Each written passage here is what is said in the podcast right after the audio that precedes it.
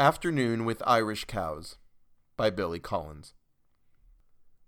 There were a few dozen who occupied the field across the road from where we lived, stepping all day from tuft to tuft, their big heads down in the soft grass,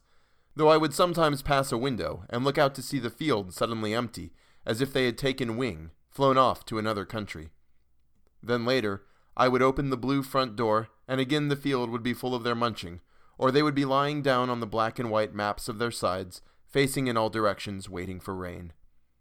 How mysterious, how patient and dumbfounded they appear in the long quiet of the afternoon.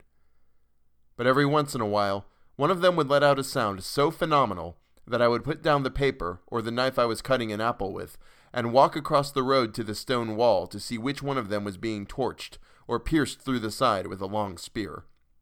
Yes, it sounded like pain, until I could see the noisy one, anchored there on all fours, her neck outstretched, her bellowing head laboring upward as she gave voice to the rising, full bodied cry that began in the darkness of her belly and echoed up through her bowed ribs into her gaping mouth. Then I knew that she was only announcing the large, unadulterated cowness of herself,